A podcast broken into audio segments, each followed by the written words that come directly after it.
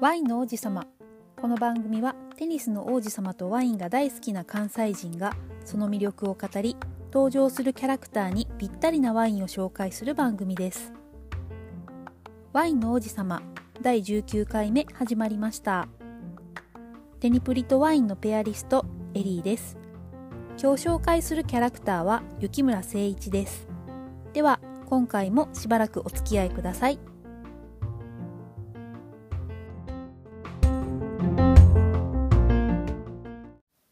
雪村誠一は立海大附属中学3年生のテニス部部長で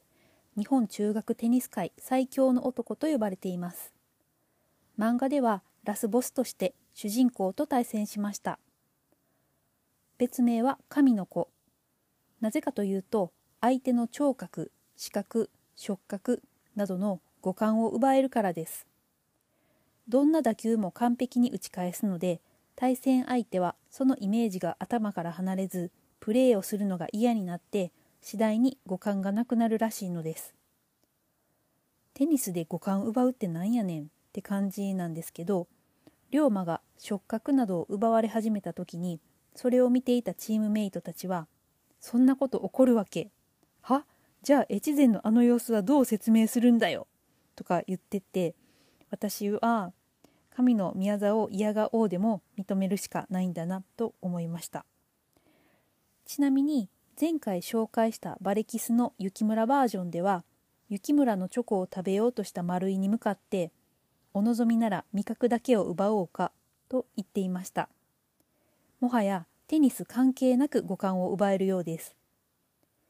そんな雪村はある難病にかかりもうテニスはできないだろうと言われていたのですが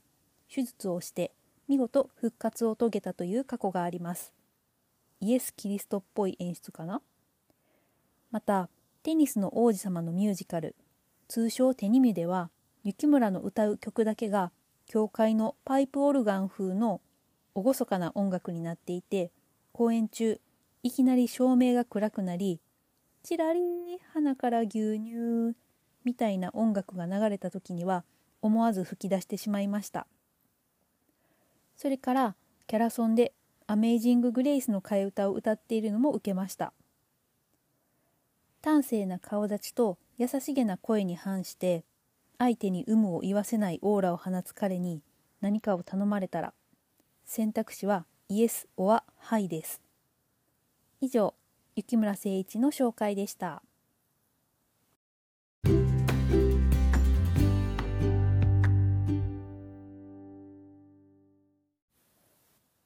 今日はワインを紹介する前にワイン界の神様パストゥールさんを紹介しますパストゥールはお酒が発酵するメカニズムを解明するとともに低温殺菌の技術を開発した人です。彼のおかげで私たちは世界各国のワインが飲めるようになったと言えます。彼はフランスの歴史あるワイン名産地ジュラ地方に生まれます。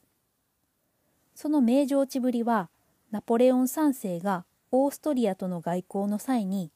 オーストリアのワインを世界最高のワインと褒めたたえたことに対してオーストリアの宰相メッテルニッヒが世界最高のワインはあなたの国のジュラ地方のワインですと言い返したという逸話にも表れています。さてそんなパストゥールが生きていた時代は産業革命後鉄道によって大量の物品が遠いところまで輸送できるようになりヨーロッパのお金持ちの間でワインの需要が激増していました。しかし当時のワインはいろいろな菌が残ったままだったので輸送中に腐ってしまうという問題が起きていました。ワインの商品化には輸送中に腐ることを防止する必要があったのです。そんな中1858年彼が36歳の時にジュラのワインが大量に腐ってしまう事件が起こりました。故郷の大ピンチです。パリで科学を学んだパストゥールはワインが腐る原因を突き止めるために故郷に臨時の研究室を作ってワイン酒蔵をしている友人にも協力してもらい顕微鏡を使った観察を進めます。ここで転機が訪れます。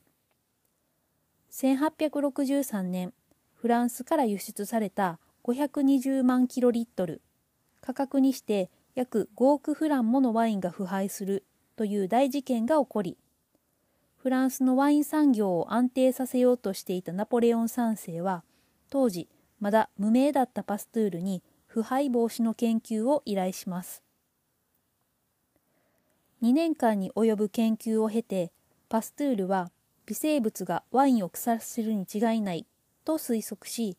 酒の味を変えない化学薬品を加えることで微生物の働きを抑えようとしましたがなかなかうまくいきません。そこで発想を転換し加熱によって微生物を殺す方法に切り替えました問題はワインの風味を損ねずに衛生上有害な微生物を殺すには何度までワインを温めればいいのかということでしたが彼は第六感で正解を導き出します長年ワインと付き合ってきたパストゥールの直感は見事に的中し55度で数分間瓶の中のワインを加熱すれば腐らないということを発見しました。この殺菌法はワインだけでなくビールなどの醸造酒の長期保存を可能にして大量生産の道を開き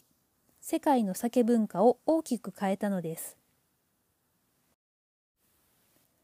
そんな彼の故郷にバンジョーヌというフランス語で黄色ワインという意味の特殊なワインがあります。白ワインを樽に入れるまでは普通のワインの作り方と同じですが、熟成のさせ方が違うのです。長い間樽で寝かせていると、ワインは樽の隙間から少しずつ蒸発して減っていきます。通常は樽の中のワインが空気に触れないよう、お酒を補充して常に満タンにしておきます。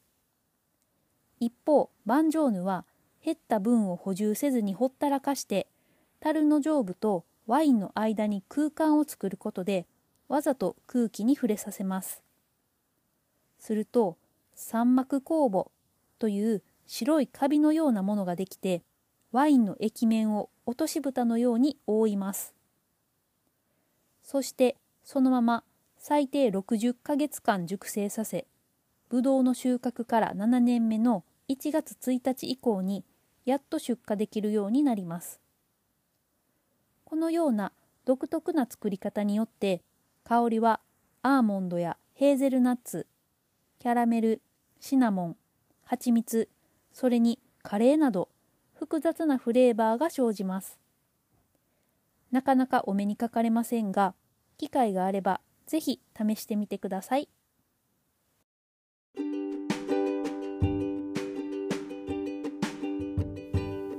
いかがでしたか？今回は神の子雪村に私がワイン界の神だと思うパストゥールの出身地で生産される黄色ワインバンジョーヌを合わせてみました。